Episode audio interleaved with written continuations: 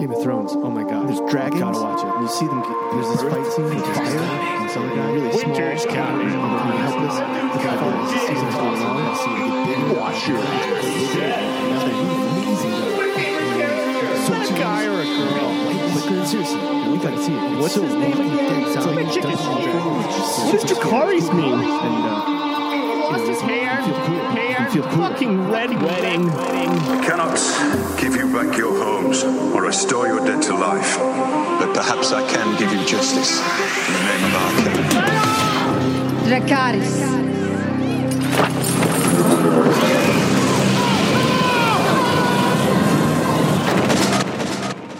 Welcome to the Coffee Clatch Crew Game of Thrones season review. I'm Jason Pistorino, I'm Christina Lomangino. and today we are reviewing the documentary The Last Watch. For a year, acclaimed British filmmaker Jeanie Finlay, also known for Seahorse, was embedded on the set of Game of Thrones, chronicling the creation of the show's most ambitious and complicated season. This documentary debuted on Sunday, May 26th at 9 p.m., one week after the series finale. And I know that was amazing for us. We were looking for reasons to extend our discussion around Game of Thrones. We don't want it to be over yet. So this gave us a two hour documentary that delved deep into the mud and blood to reveal the tears and triumphs involved in the challenge of bringing the fantasy world of Westeros to life in the studios, fields, and car parks of Northern Ireland. The Last Watch was an up close and personal report from the trenches of production, following the cast and crew as they contended with extreme weather, punishing deadlines, and an ever excited fandom hungry for spoilers. They describe this as much more than a making of documentary. Quote, This is a funny, heartbreaking story told with wit and intimacy about the bittersweet pleasures of what it means to create a world and then have to say goodbye to it.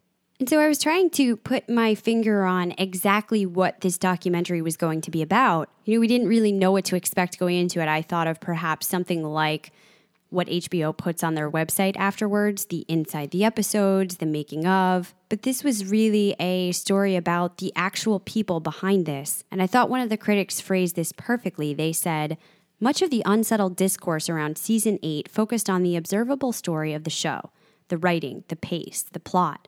But Last Watch mostly steered away from those points and from Throne's known faces. Showrunners Benioff and Weiss don't give interviews, while the prominent actors and actresses speak just a few times. Instead, the documentary is a love letter to the Thrones folks whose names don't appear in the opening credits the production organizers, the cast extras, and the various crews costume, makeup, set construction, and so on who helped to create the spectacle of the final season. As an example, a lot of what we see over the course of this documentary, we keep going back to a few people, primarily Andrew McClay. And this is a man who played a Stark Guard for many years on Game of Thrones. We get his point of view perspective kind of dispersed throughout the documentary. Yeah, I thought he was a perfect, for lack of a better word, character to follow. And it looks like it was by happenstance. It's not like they knew they wanted to follow him. Actually, one of the crew members said, Have you met Andrew? You got to meet Andrew. He loves Game of Thrones. Yeah, they were looking for somebody from the extras to talk to, but this guy was so much more than that. And he gave us our eyes on the ground, so to speak, kind of like when we're in the Battle of King's Landing. It is so huge and hard to track, but now they show us Arya's point of view as she's moving through the buildings and the streets, and you really get to see all of what happens. So much of what you wouldn't know. You could imagine, I suppose, but the sheer magnitude of the things that went on behind the filming and production, it's just incredible. And I love the way they opened up this entire documentary with the tapestries, if you want to call it. Oh, it's so cool. They had pictures and iconic phrases from throughout the show's history. The things I do for love, you know nothing. We're seeing that as fun facts scroll across our screen. Watched in over 180 countries, filmed around the world, the most popular show on television. So it was a great way of setting the stage. And of course, they discussed over and over again that while there are many filming locations, their true home always felt like Belfast in Northern Ireland. That's where this documentary starts. It was made over the course of the year, but began when season eight was beginning their production. And we start off at Titanic Studios, the production offices, where we meet Bernie Caulfield, executive producer. She talked about the millions of different decisions that need to be made at any point in time. You know, she's there and she gets a call. They're talking about figuring out that the dire wolves can run up to 30 miles per hour. so you just imagine taking the dire wolves alone. I know, a, a sore spot for some of us, but the trillions of things that you have to think about that are going to go into this. What is this going to be like? What would they look like? What would they move like in that situation? How fast can they run? Somebody has to research all of that. Just for that 30 seconds, maybe, clip of them running in the long night. Five seconds. Yeah. but it makes sense because they have to figure out how much faster will the wolf be running in accordance to the men next to him. or the horses they're on, or, Yeah. you know, whatever. Everything done so that this can feel like, and they say this several times, true Game of Thrones. They said every episode has as much as a feature film in it, but done quicker and with less money. Now, we think less money, $15 million an episode is a lot. But if you think about that one episode being almost two hours long, It's a movie. the size of a feature length movie that they get hundreds of millions of Yeah. dollars for, this is really nothing compared to that. It's pretty extraordinary when you break it down. Of course, we fully enjoy and appreciate every episode, but we never give ourselves the time to think about, wow, how did they do that? How many people were behind that? And I believe this documentary did a really good job of showing us that. I did enjoy that part for sure. Here are real people that you never see their faces, you never hear about them, that this is their life and has been for 10 years. Yeah. They start out by talking about the different filming units. There were three major ones Dragon, Wolf, and White Walker. I want one of those coats so yeah, bad. Yeah, that played a big role throughout the rest of this. That's how you would know what crew they were working on. And Kit Harington gets his hands on one by the end. Good for him. He gets it from Andrew. I thought that was perfect. Yeah. How nice. He's like, of all the cool things that I've gotten from this show, that is even more awesome. I really want one of those. And then we went to some video clips that I thought were maybe the best to give me the emotional inside look and maybe more of what I was expecting and wanted. I understand this is not the story they're telling through this documentary. We're not going to have the big name people that we've heard so much of that have been in the spotlight for all these years the double D's, the main actors. But I did want some of that insider knowledge. And these videos of the script readings were exactly that. I mean, they interspersed script readings from season one and then they went to this season eight. I thought that was beautifully done. It got me excited. We paused it a bunch of times. Okay, who's that? Oh my God, I forgot about him. Look how young they look. It was actually a great way to tell the story of how long they've been doing this and how much they've all grown together. And the first clip of season eight is the Double D saying, We're a family. So, as far as storytelling goes, I think Jeanie is doing a fantastic job. Yeah, as you said, just the difference now they pan over to season eight. Everyone looks so different now.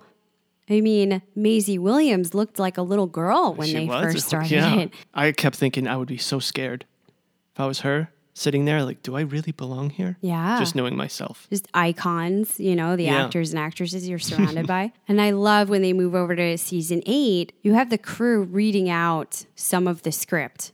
Yeah. and then the actors beginning to rehearse their lines. And they describe how the actors are able to get those things ahead of time, but some of them choose not to take them, not to read them until they get into that first table read, such as Kit Harington being Yeah, the and- standout here. We've known this for a while. Kit does not read ahead. He wants to be surprised during the table read. This one, you could see, we rewound it a couple times, wanted to watch it over and over again. You can see how intense he's reading through it. It's obvious he hasn't read it yet. And then he gets to the part where it's Arya who kills the Night King. 20 emotions go through his mm-hmm. face in a matter of two seconds.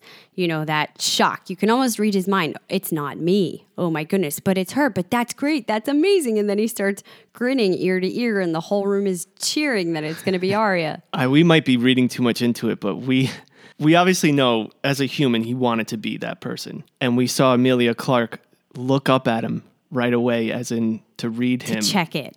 What does like, he think he about this?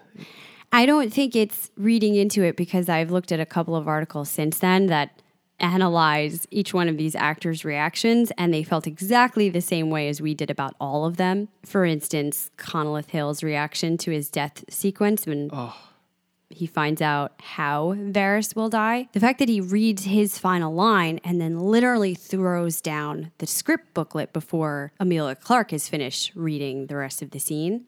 Now, body language and psychology go hand in hand. He was disgusted with it, right? and pushing it away from him.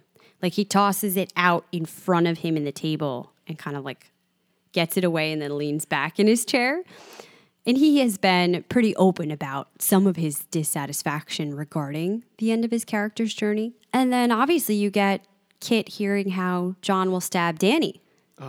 And both of the actors, extremely emotional. They're both crying at one point. Kit putting his hair hand through his hair, so intense. I was like, where was that acting during that scene? Just film this. Yeah. Put a clip of this in there. It's brilliant. It felt like being a fly in the wall to somewhere you're not supposed to be. And to be honest, I could have used a lot more of that. I really enjoyed those scenes. If they could just do an episode of a table read, Yeah. I would love that. Absolutely. I know at times in the past we've gotten clips of actors' interviews when they first gone in. Just seeing it from all angles, I suppose, would have been nice. This is completely the other side of things, which is great. But we know that the actors themselves are also having a lot of emotions about this ending. We've read some of the interviews they've done. And you can see by the end of it, Kit Harington talking about how this has been his life for so many years. It will always be that important to him, the work that he's done here.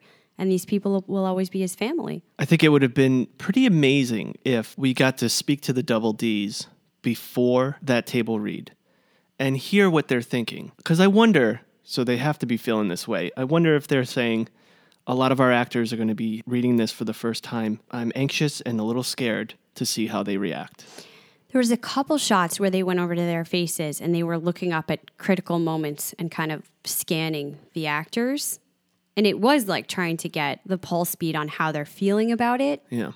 You're never going to get that again, that first response Exactly. to what you're putting out there. It did a good job of reminding me how much power or lack thereof these actors have. Conleth can't say anything. He can't change it. There's nothing he can do there to change it. He just has to take it. Yeah. Well, unfortunately, we don't get a lot more of that, but they move on to these other really exciting looks, preparations of getting everything ready. They start out with Del Reed, head of snow. Talk about a hmm. department you never knew existed, but of course it must. And he's describing how in season one, there was just one forest hmm. that they had to make snowy. Since then, it's gotten bigger, there's more snow on the ground. He describes the process of creating it, that it's really just made of paper and water. But everything they have to go through from piling it up in the right direction, sweeping it out, making sure that the trucks don't ride over it because there shouldn't be tire tracks inside of it. At one point, they have to move the entire groundwork of snow they laid out because there was a change in plans. Yeah. And they're just shoveling it up to move it to a different site. It's a lot of manual labor and a lot of uh, just dirty work. You got to get your hands dirty. Mm-hmm. And I'm sure it's probably thankless. Like he probably feels like this is a thankless job. Who's going to appreciate Yeah. the snow? that at best you're supposed to not notice. It's mm-hmm. supposed to, when you're watching this show, be like, well, it's snowing there. Yeah, there's Yeah. snow on the ground. We shouldn't even give that any attention. Another job like that, I thought, was Naomi Liston, location manager. So she was in charge of infrastructure, service vehicles, extras, marquees, all the logistics for running locations that didn't include their studio. That is another thankless job and high stress.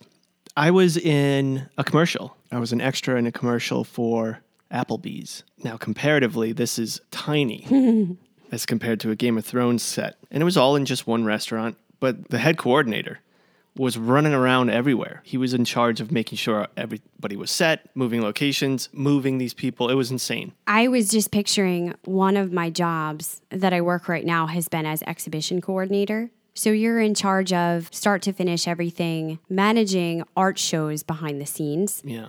these for a university. So it's a really small level. It's for student shows that take place on campus. But it's the same way that by the time I'm finished, hopefully nobody should know everything that I've done behind the scenes from Right. communicating to peop with people to paperwork. How is the show going to work? When is it going to go up? When is it going to come down? At the end of the day, it's the student that gets the acclaim because this is their show and it should be. It's their art that's on display here. And nobody will ever know who those coordinators. I have found that if the name includes assistant, coordinator, anything where you're running a lot of this stuff, but you're not the one getting credit, it can be like that. Um, just sort of a thankless task. And they're showing all these little things. When are the trucks getting in? How are they going to park? They have to clo- park this close to each other so we can fit all of them Yeah. in there. Um, just insane. And you can tell she's a no nonsense woman. She will not take it.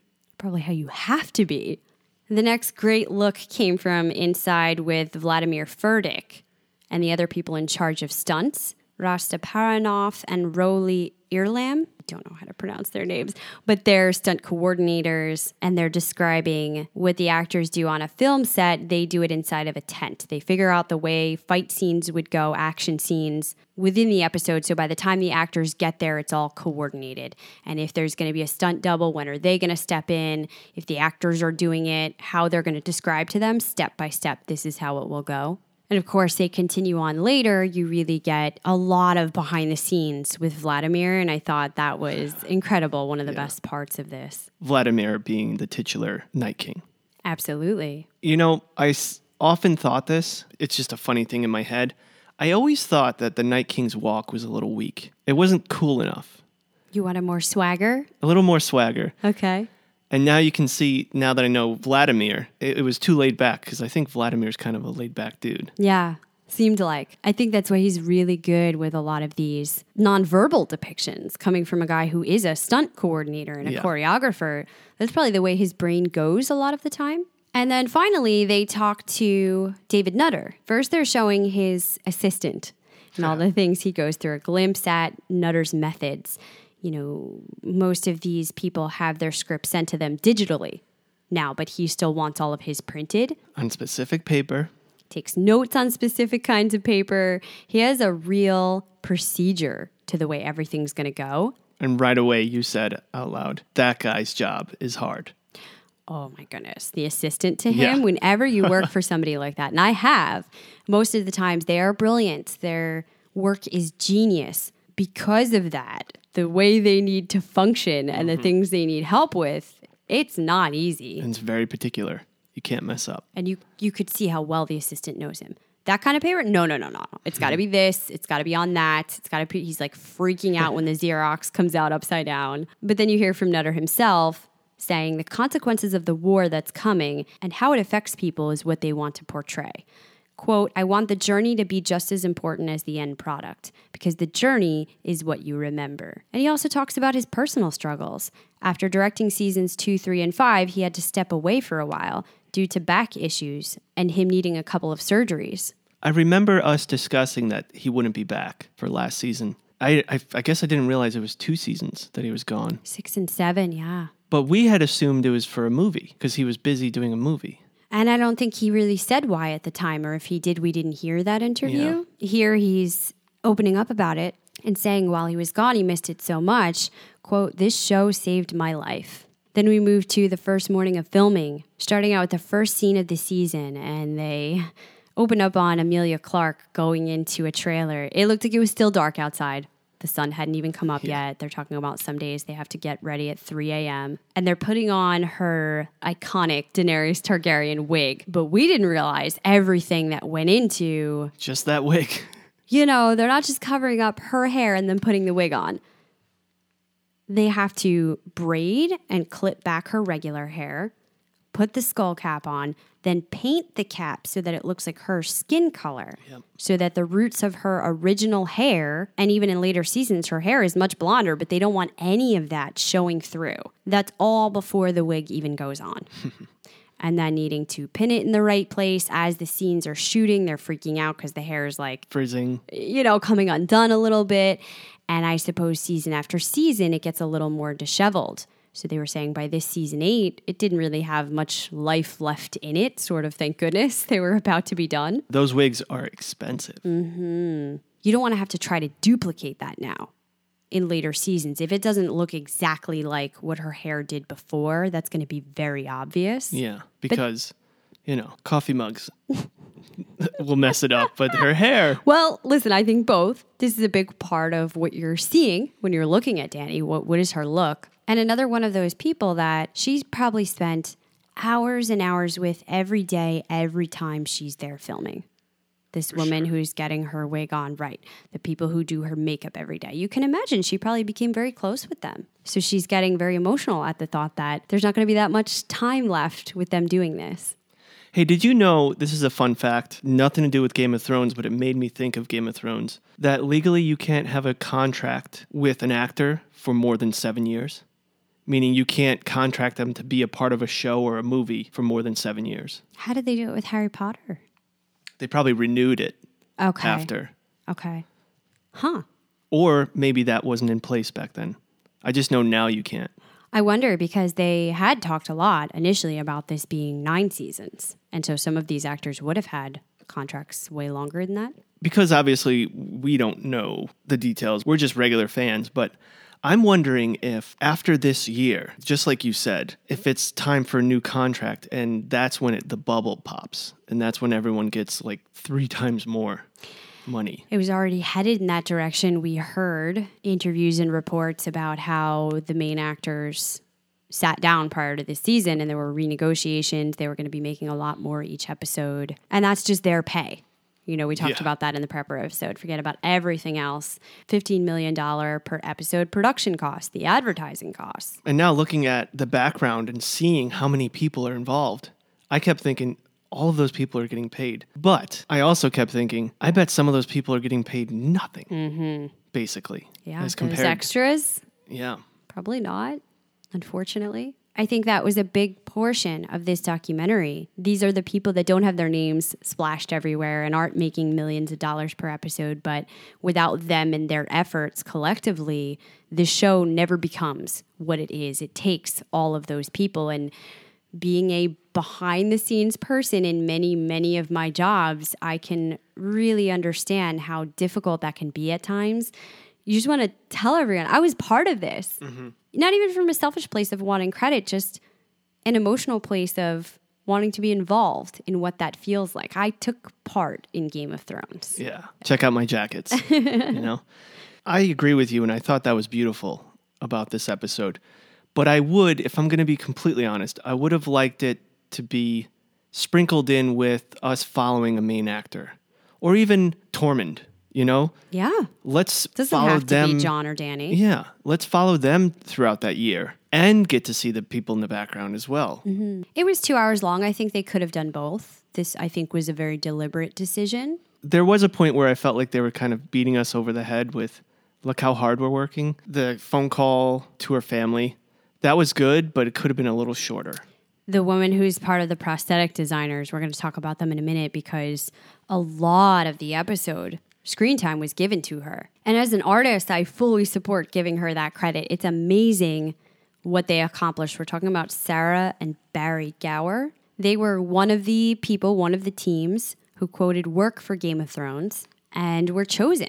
They spoke about how wholly unprepared they were in the beginning. They didn't have a crew, they didn't have tables, anything. I appreciated all that. And now they're to the stage where they were readying the mummified whites for their first appearance in filming. And how nervous they were when the double D's would come in. I hope they like it. They knew they were going to be there watching this, and what were they going to think about it? So, this is brilliant. It's amazing. These people went to bat with tons of other artists, designers that were putting in quotes, and they won. They have their own success story here to talk about. But I did at times feel like it was very much put in your face to show you, for the fans who had issues with this season, ways that they'd wish things had gone or stuff that they didn't get to see. Don't forget all of these people who hmm. probably didn't influence those decisions, who worked so, so very hard. They deserve a lot of credit. They deserve to be remembered that way. But I think that both things can be true. Yes. And I think it's gotten very vehement on both sides. Now you have people working within the show almost coming back at the fans, having a response or a reaction to the fans. And I'm there wondering, is this what my inside look should be about? You know, I thought I was going to get some fun facts about the making of these things. There's so much I wanted to know. For instance, we're going to talk in a minute about the weirwood tree mm. We got about two seconds of seeing how that tree was made. And I was saying, isn't that what this documentary is about? I want to see that. Yeah. How was this iconic tree that I'm never going to see again on TV made? What went into that? And when I was doing my research, I went back to previous seasons where they actually had a whole three minute video on the guy who created the leaves for the weirwood tree. How did he do that? And I suppose I was looking for a little bit more of that, perhaps. Well, then we move over to the first week of night shoots, and we knew from everything we'd heard in behind the scenes interviews this was grueling. Yeah. We'll talk about those stats in a minute. Here you have Miguel Sapochnik readying the set, prepping some of the actors. You have clips of him talking to Sophie and Maisie for the scene where they're standing atop the battlements of Winterfell. getting ready to see the undead army approach for the first time. They're speaking to each other, considering, oh, this is the first time we're both going to see a white.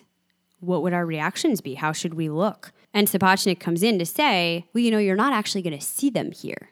They're so far away. They're going to be approaching in a horde. It's nighttime. It's going to be more about your anxiety Yeah. of what's still to come. So maybe it should look like you both have a stomach ache, let's say. Brilliant direction for how do we play this out? Described how we would feel too. That was the best part of that episode for me was the anxiety of what's to come. Yeah, their facial responses hmm. should then instigate those emotions in you as the viewer, Exactly. right? So the directors, producers, they need to consider all of this and then they need to figure out a way for the actors to show that to you on screen. Then we went back to Vladimir Furdik.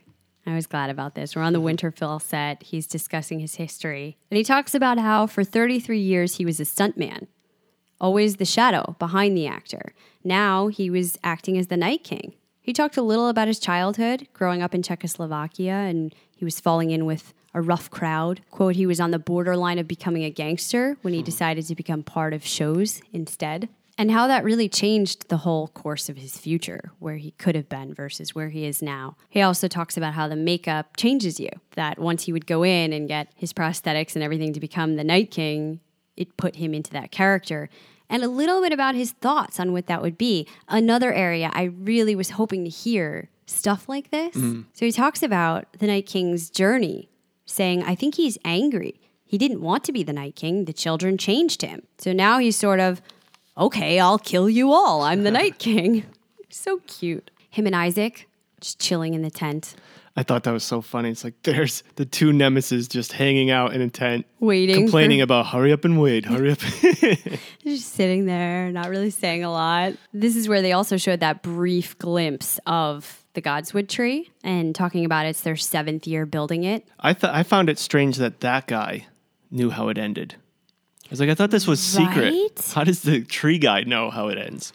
And then they cut over to Vladimir and some of the other main actors being like, I don't I don't know what's coming. What's gonna happen? And the tree guy's like, No, I know. I know what'll happen with the Night King. Like, what? But then here's this guy saying, admittedly, he doesn't really know the history of what a weirwood tree is or all the specifics about it, which I thought was kind of a shame. It was really sad. But you, know, I guess you don't need to if you're building a tree. But uh, if I was part of the show, I'd probably. It's just me. I would know everything. Wouldn't you It. want to? Yeah. Like, this is the thing your life is revolving around now, right? You're the weirwood tree guy. I would do all the research in the world on what in the heck is a weirwood tree. I mean, as a watcher, what do you know about the heart tree? What do, what do they mean to you? Me? Yeah. Well, I know in the books, just based off of what you've said, there's a lot more meaning to it than they give in the show. It's the magic in the North. It's the children of the forest's power. It's the source of their power. And even though they don't exist, that power still exists. And I believe um, it's the main power source, quote unquote, for Bran. Yeah. Yeah, absolutely. They're these species that were originally found all over Westeros, this kind of tree, now most commonly in the north and beyond the wall. And the show does give us that. It shows us what they look like with these smooth white trunks and red leaves. Again, you can watch that clip of how the leaves are created. It's pretty cool. Well, unfortunately, our fan has kicked on up here in the attic. We don't even have the AC running, but this fan comes on automatically and we have no control over Sorry for the humming. shutting it. Sorry about that. Back to the weirwoods, though, you're correct. They were considered sacred to the children of the forest and the followers of the old gods. They believed the gods actually lived within the trees. And that's why they made the faces, right? They, they're the ones that carved the faces on there. Absolutely. Oh, it turned off. Nice. And the green seers could see through the eyes of those trees with carved faces. They were used to bear witness to important ceremonies such as marriages and oaths. Since they believed the old gods watched out, they would take such oaths in front of the heart trees, and we've seen that in the show before. That's right. It was also said it was impossible to lie in the presence of a heart tree. As we mentioned, weirwoods once grew throughout all of Westeros, although never taking hold in the thin soil of the Iron Islands. Hmm. A plot point I thought would be important, but wasn't. And the children carved these faces in them during the Dawn Age, before the coming of the first men. The men arrived in Westeros by crossing the Arm of Dorne and began to farm the land, cutting down forests and heart trees. Ugh, We're such assholes. This is what led to the children attacking them and eventually the huge war that they had. The two sides fought until it came to a standstill, and finally they agreed on a pact.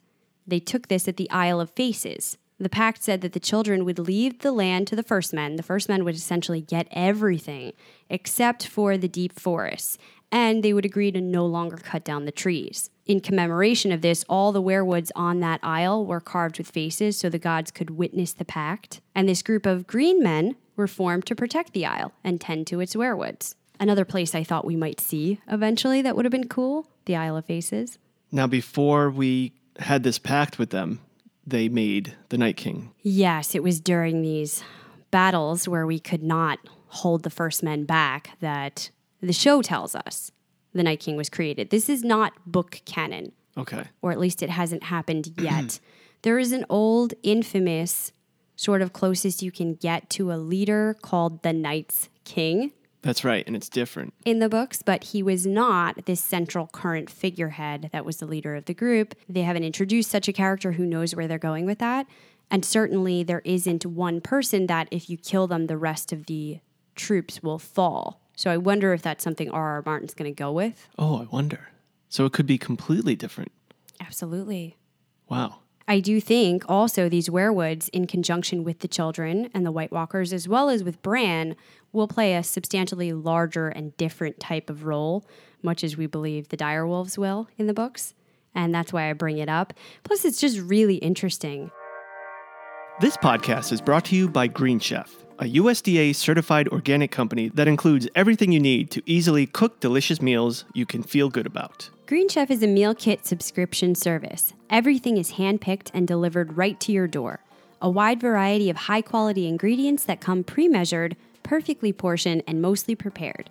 You can enjoy clean ingredients that you can trust, seasonally sourced for peak freshness. The recipes are quick and easy with step by step instructions, chef tips, and photos to guide you along. And I have to say, that convenience is one of my favorite parts about Green Chef. I love these recipe cards that they send us. It breaks down your cook time, your ingredients, a little bit about the meal you're going to make. Beautiful pictures of what everything looks like along the way. Yeah, so that I know if I'm on track. And the recipe ideas are great things I would never come up with on my own.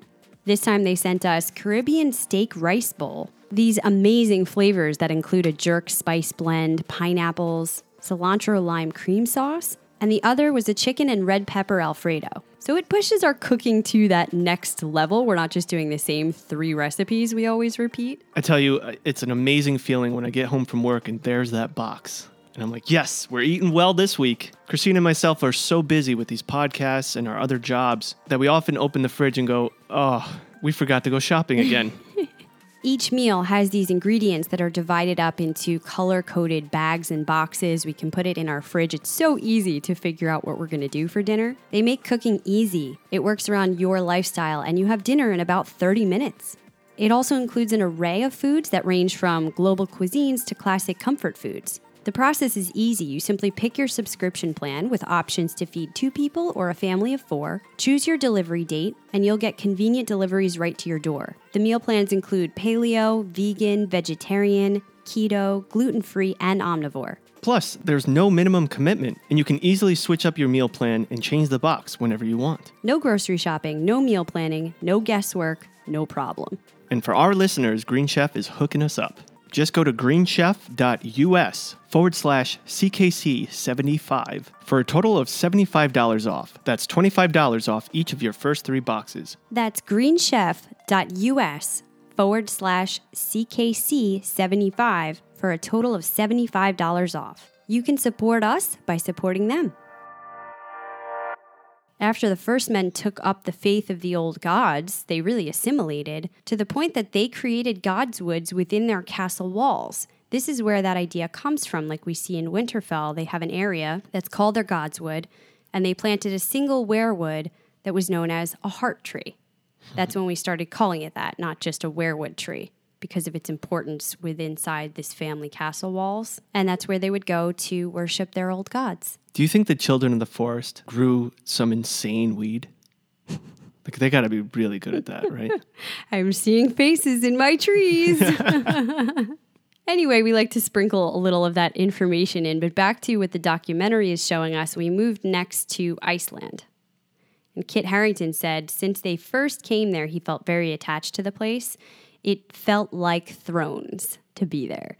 Others apparently agreed. At the time of this, they were filming the kissing scene, you know, where Drogon gives Jon the stink eye. and the waterfall that was put in in post. Correct. And they were all discussing how important it was for them to return to that location this year, how it wouldn't have felt the same otherwise if they tried to just make it all green screen or whatever. Yeah. In fact, in the past, locations all over the island have been used. Most memorably, the cave in the northeast of Iceland, where Jon and Ygritte had their romance, their tryst. in season seven, the epic battle with the White Walkers was filmed at the location Kirkjufell, known in the show as the mountain that looked like an arrowhead. I'm sure you guys would all recall that. They filmed on the north coast, on the southern glacier, and the otherworldly black sand beach near Vik on the south coast. They have pictures of these locations throughout Iceland online, and Emilia Clarke mentioned it when they were filming, just how incredibly beautiful everything there was. But of course, then we move to the central heartland location of Ireland. And they talk about this point in filming where they began receiving the highest weather warnings and proceeded to get the worst snow Ireland had seen for 35 years. Schools were closed, people were told to stay indoors, and obviously the site was shut down for snow and wind. It's so funny that the snow guy's like, I can't do anything. There's real, Real snow. snow. Can you imagine? And they were talking about this is the problem with filming during winter, stuff mm-hmm. they never had to deal with in the past. Also, the crew was explaining they were so tight for time on the schedule, things like this that shouldn't have been a massive problem became a much bigger deal. They said, quote, I think everyone realized GOT has to finish because it just can't get any bigger. And this was a lot of the shifting things around, all of the minute details, the schedule, they're laying out day to day how bad something like this impacted them, how much money goes into everything Yeah. that it felt like a balloon that just couldn't go anymore. And perhaps this was a glimpse into why they honestly felt the showrunners. There are other factors in this why it can't go past eight seasons. We've gotten to a kind of a tipping point. And then we go to Magheramorne Quarry. I'm sure that's not correct. It's the site of the Battle of Blackwater, Hardhome, and Castle Black, and included the biggest green screen they had ever seen. They showed this thing. Enormous. But they also hit another unexpected snag because the horses they had to bloody up for battle now came in appearing dyed pink. Oops. They had tried everything they could but could not get them back to white. Um, I'm a little concerned for these horses. What are they putting on them? That blood that now they Well, can't get it I know, out? But it's probably just because they're so white. The Humane Society is there, so it's not harmful for their health. Mm-hmm. And it probably will eventually come off, but it's one of those where, It's taking time. yeah, the horses must be pissed. We're pink. Also, they move over to the extras, who we find out weren't told much about their battle scenes until they arrived. And they learned that there would be 120,000 whites against 18,000 combined living army forces. wow. So that's when they got the numbers of what is this battle going to look like. They also spoke about the longest run of night shoots for Game of Thrones, maybe any film, 55 days of filming, 750 people, near freezing temperatures. We heard Bryan Cogman speak on this before, saying, What we have asked the production team and crew to do this year truly has never been done in TV or movie. He talked about this unprecedented battle, saying it's been exhausting, but I think it will blow everyone away. We also spoke about in the prepper how preparing for the shoot, Sapochnik tried to find a longer battle sequence in cinema history and could not. The closest being the nearly 40 minute Helm's Deep siege in Lord of the Rings Two Towers. And here you get more of those quotes from the actors just saying, This is the hardest thing they ever had to film. You're seeing them all and they just look shot, completely exhausted. I mean, you spoke about that scene where Maisie Williams had to film Killing the Night King. Yeah, and it actually looked like she was in pain when they yelled cut. That's commitment, baby. And how cold she was. She couldn't even move like her arms properly. Yeah. They kept ha- they kept having to reshoot her dropping the dagger from one hand to the next. It looked miserable. I know. I can only imagine On a much smaller scale, I remember we had to practice in high school football in the snow, and it was so cold that every time you hit someone, your hands felt like they were going to shatter. Yeah, same thing for cheerleading. On the rare occasion that we would get times like that, and you're trying to do stunting where you're throwing a human being up into the air and they couldn't feel their hands. And when you're the person going up in the air, man, that's pretty scary. You don't have those wire rigging Of course, yeah. keeping you up there. So imagine that times 100, and that's probably what they went through. I can't. It's crazy. Hot can be just as bad though, because I remember we had summer camps where we would train and we would go to a college campus. College or professional cheerleading teams would come help train us. The whole facility had no air conditioning. So you're outside in 100 plus degree weather all day doing hard physical work. And then you go back to the dorms where you're staying and there's no air. Oh. We had people just passing out left and right, being taken away for heat stroke and ambulances. And yeah, they started to talk about that a little bit. They were all so happy when it was the end of the night shoots. But then they switched gears over to Seville, Spain, and they were all sweating now. it's, it's so hot. They also mentioned something very interesting here. We didn't get a lot of discussion around the secrecy for the filming that we did hear other sources talk about prior to season eight. You know, building that container wall Yeah. around their constructed set of what would be now Dubrovnik, essentially King's Landing, and the drones that they were trying to keep out. But here they talk about how they knew it would be hard with such a big cast to keep everyone quiet. So they brought in a few decoy actors for these final scenes in the dragon pit. That way the actors wouldn't know what was happening. You had the waif, Jaqen, the Night King, Jon Snow, They all were there. I think that's pretty genius. Seeing Jaqen made me miss him more. Mm-hmm. You're like, why wasn't he in the ending? so previously, this location, Spain, was used to show us the land of Dorne, mainly filmed in Seville. Dragonstone, they shot in the dramatic peninsula of San Juan de Gaztelugatxe, Your guess is as good as mine. northeast of Bilbao. This season, they returned to this amphitheater. It's a ruined Roman amphitheater that they used to show the dragon pit. And we have a picture here. Wow. That's crazy. Absolutely beautiful. We also saw these clips of fans that were lined up to see the actors. Kit Harington driving through, and he's not even there to actually film. He's there as a decoy, Yep. just being bombarded.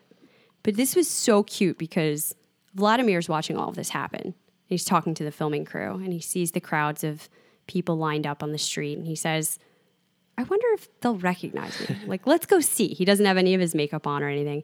And he walks out, and they all realize immediately who he is. And he just looks so excited, Yeah. like a little kid. And he stays to sign autographs, take pictures. Pretty cool. He even does the iconic thing where he's raising his hands. You just you felt so happy for him. Well, I feel like that because of our podcast. Whenever we go shopping, it's like, please, I'm just trying to buy eggs. Please give me some space. We've been recognized one time and we were giddy over it.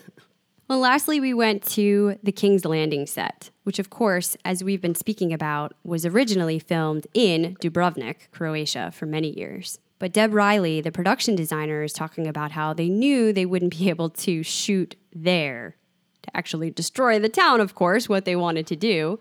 So they spent seven months building the city on the large lot in the back of the production studios. She thinks all we were ever doing in seasons four through seven was training for season, eight. Dubrovnik is absolutely beautiful. I stumbled across a website where they talk about all the different spots within there that they did filming on and about the town in real life. This is pretty incredible. What they call the old city, that in filming winds up looking like the heart of King's Landing, the real city had a series of defensive stone walls that stretched completely around the town, totaling a distance of 6,360 feet in length and reaching a maximum height of 82 feet. The main wall on the sea facing side is 5 to 10 feet thick, even thicker in other areas. The whole city was enclosed with walls in the 13th century, which were continually extended and strengthened all the way up until the 17th century. They were reinforced by three circular and 14 quadrangular towers, five bulwarks, and much, much more. It kind of reminds me of playing Assassin's Creed, right? Yes. The walls have been considered among the greatest fortification systems of the Middle Ages and were never breached by a hostile army during this time period. That's because we didn't have dragons. One of the iconic things within that is Bokar Fortress, built in 1461 to defend the western entrance gate. It's the oldest fortress in Europe. In the show, we get season two where Tyrion and Varys were planning the defense of the city and they were looking out over the sea. Mm-hmm. They were on that fortress. More fresh in your mind, though, in season eight, this is where Dany and Drogon landed, sitting atop that tower as she hears the bells. Oh, wow. Yeah. And then you also have the Pile Gate, where historically the Lannisters bid farewell to Myrcella. Sansa and Shae sat watching the ships move out to sea. It was the main entrance to Dubrovnik's old town with views over the fishing harbor, a well fortified complex with multiple doors, defended by Fort Bokar, and a moat that ran around the outside section of the city walls. And in the documentary, they're showing all of the people that are there to play the city folk of King's Landing just being given these directions. You know, you're going to stream through the gates to the Red Keep. This is what's happening in this moment. And you go back to Andrew McClay talking about readying himself for those scenes, emotionally, the place that you would be in as a Stark Guard, mm. everything that you've been through. This is vengeance, finally, and how you would put yourself kind of into that headspace. Plus, of course, he's talking to his buddies, the other mm-hmm. extras on filming. And something they kept interspersing this with was going to the food truck that oh, served all of the actors throughout the course of this. Another group of people that I thought, how incredible. How many people every day must be coming there? Food, drinks, coffee, water. How'd they get that gig? It's pretty lucky. huh? Oh, amazing. But it has to just be insane amounts of work. For sure. I mean, when she's talking about that sandwich she came up with for herself, and then everybody came in and started asking for it. Now it's like a staple on their menu. And finally, they talk about the last day, Kit wearing the jacket that Andrew had given to him. The others talking about Andrew, how important he had been to them, giving them direction the whole time. Both actors talking about how the show had changed their lives. Kit said, It has never been a job for me. It's been my life and will always be the greatest thing I'll ever do. Oh. And then you have sort of this sweet ending where you're wondering what now for hmm. a lot of these people that aren't Kit Harington, you know, moving on to other television shows, movies, jobs. What happens to Andrew McClay, for instance? So in the closing, they show him giving tours now for the studio sets. He seems like he has a brilliant personality for that. He definitely does. We had read before that starting next spring, a permanent studio tour will open in Linen Mill Studios, where visitors can see original set pieces, costumes, props, and weapons used during the series. The show has brought a lot of tourism and income to this area of Ireland that didn't have that previously. Hmm. So, right now, they have sort of exclusive set tours going on. I'm not sure if that's what he's giving, but there will be more of a general open to the public type of tour that you can take beginning next spring that'll go through all the different areas where they did filming I wish it was closer. I would definitely go. Right so not exactly what we had anticipated but i really enjoyed watching the last watch it did feel like it gave me a modicum more of closure that i was searching for For sure. And we have to remember that it wasn't HBO filming it. So that might be why she wasn't able to get the big stars for one on one interviews and things like that. But I believe she was trying to tell a story. And I think in those regards, she accomplished it. She told a very good story of the people behind the scenes that make this show work.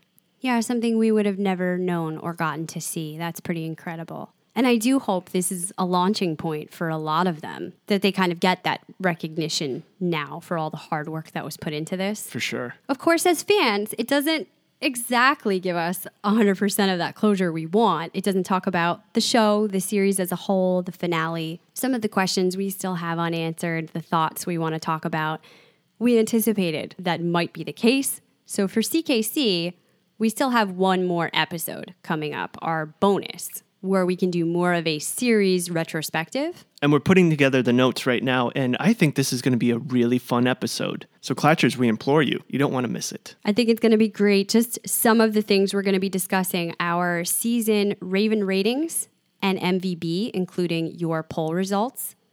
Just like we used to do for every episode, but this time looking at all of season eight. Who is your most valuable character? So be sure to keep a lookout on Twitter for that poll. And if you're not following us yet, at CKC Podcast. We'll have our live or die results. If you remember, in the prepper episode for this season, we went through a long list of all of the characters I believe there were 35 total, and just gave our quick feedback on whether Jason and I thought they would live or die. So I have the uh, results. Yeah.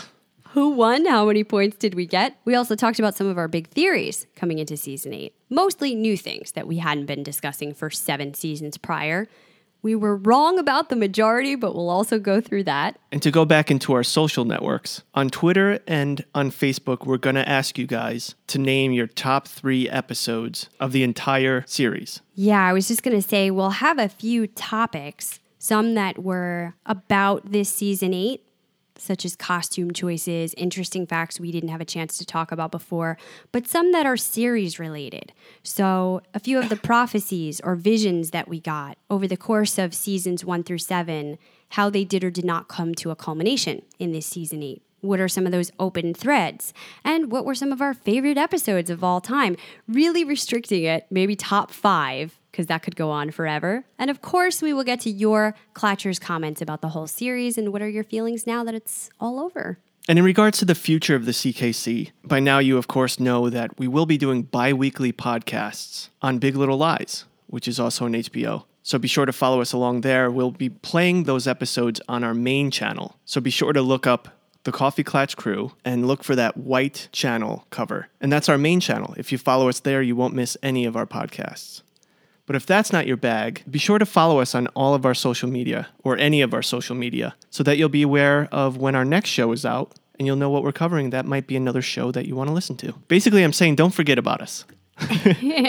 Yes, and in the meantime, we look forward to wrapping up this discussion with you about Game of Thrones. Give us your poll results, write in with any thoughts, and we will have the bonus episode coming at you soon. But before we end it, of course, we have to ask our Clatchers what they thought about this episode. Haha, Melly says, I now know what the club means in club sandwich. Yeah, I thought that was a great fun fact. I didn't know that either. Chicken and lettuce under bacon. Brilliant. Kirk wrote, I was in awe of the magnitude of the overall project and reminded that ordinary people can do extraordinary things when given a challenge and a cause that they can take pride in. CC, bosses everywhere. Yes, absolutely. Nicole says, I loved seeing the extras in Belfast. Seeing Andrew specifically, he was perfect. Totally agree. Yeah, he was. Jenna saying, watching now, Kit's reaction to Jon killing Dany. Tear emoji. I'm really loving seeing all the amazing work that goes into making it. Paul says, I got bored with it and didn't finish, but I was very moved by the footage and emotion of the final read through. And I can see, as we said, if this wasn't what you were expecting, after you kind of get some of those inside looks, Yeah. not living up to your expectations. Hopefully, they'll still listen to our podcast. Jenna wrote, The actor playing the Night King, Vladimir Furdik, is hot and funny. Get to see him without makeup on. Nathan says Vladimir is so damn cool. He wears so many hats, and it was awesome to see him go from choreography and stunt work to being behind the mask. Also, was stunned about King's Landing taking seven months to build and seeing it created in fast forward. yeah, that was very cool. And remembering when we covered it a couple weeks ago, the fact that they built it first all destroyed, and then they put a face over it. It's like they went look good. backwards. Yeah, so that they could just break it down. Zombie Man saying, Yes, Dany didn't actually die according to this. She stood up and hugged people after shooting the last scene, from what I can see. You know why this is? We remarked on how crazy it was. The last scene they shot with her was not her final scene of the series. Right. It was actually her and Jon where she's wearing the, wearing that northern coat. Yes. So I'm not sure exactly which one, but clearly they don't go in order with how they shoot the sequences, which must be emotionally a weird thing. Oh, for sure. Like, the last scene you're shooting is midway through the season somewhere. Well, how about movies that shoot a few movies at once? For example, Harry Potter, The Deathly Hallows, Part 1 and Part 2, the last two, they shot together. And the first scene that they shot, if I remember correctly, was the last scene of the movie. Which happens a lot. Yeah. We heard about that with Bohemian Rhapsody. That's right. And then you wonder later, for ones that film multiple endings or things are a little ambiguous, really the actors don't know how it ends, but it's all out of sequence. And in a show like this, tons of things are in green screen. You're not seeing what it's really going to look like. I imagine it is sort of confusing until you see how it all comes together. Jenna says David Nutter's Barry Manilow montage. yes, I know. It was so cute. And Nick, I think they said they brought the waif and Jaqen back for the finale to subvert expectations and they never showed them. Yeah, that's absolutely true. I mean, we haven't seen the waif or Jaqen for quite some time now. Yeah. We, we thought maybe we would, but that's a good way to throw them off. Nicole wrote, Oh my God, the table reads. I'm so in love. Yeah, that was my favorite part. The table reads for sure. Yeah, and Zombie Man mentioning, I think Varys was actually pissed when they read his death scene, and Jon was just as shocked as most of Team Dany when they read her death. Yeah. I loved that they had somebody to see that with on filming, their genuine responses to it. It meant so much more. Absolutely. So thank you, Clatchers, for writing in. I'm so glad we still got some write ins. I'm always worried when we do a big show like this and you feel like you have all these friends, and then the next show you're like, guys, Where'd anybody? go?" Where'd you go?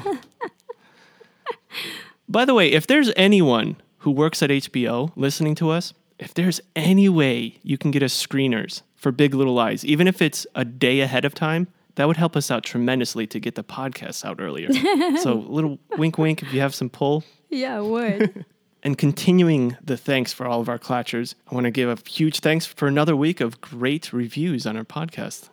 Fan Correct, Christian14, User GDHDU, Flapjack Jones, Mommy Audiobook Lover 2016, Elsie Harpist, Heather in Cleveland. Thank you guys so much for your reviews. We read them, we love them, and now I think better of myself for a little bit. And then, you know. Just for a little while. Yeah. Thanks for coming on this ride with us, and we look forward to talking everything else in the upcoming bonus episode. Till next week, this round's on me. This round is on me.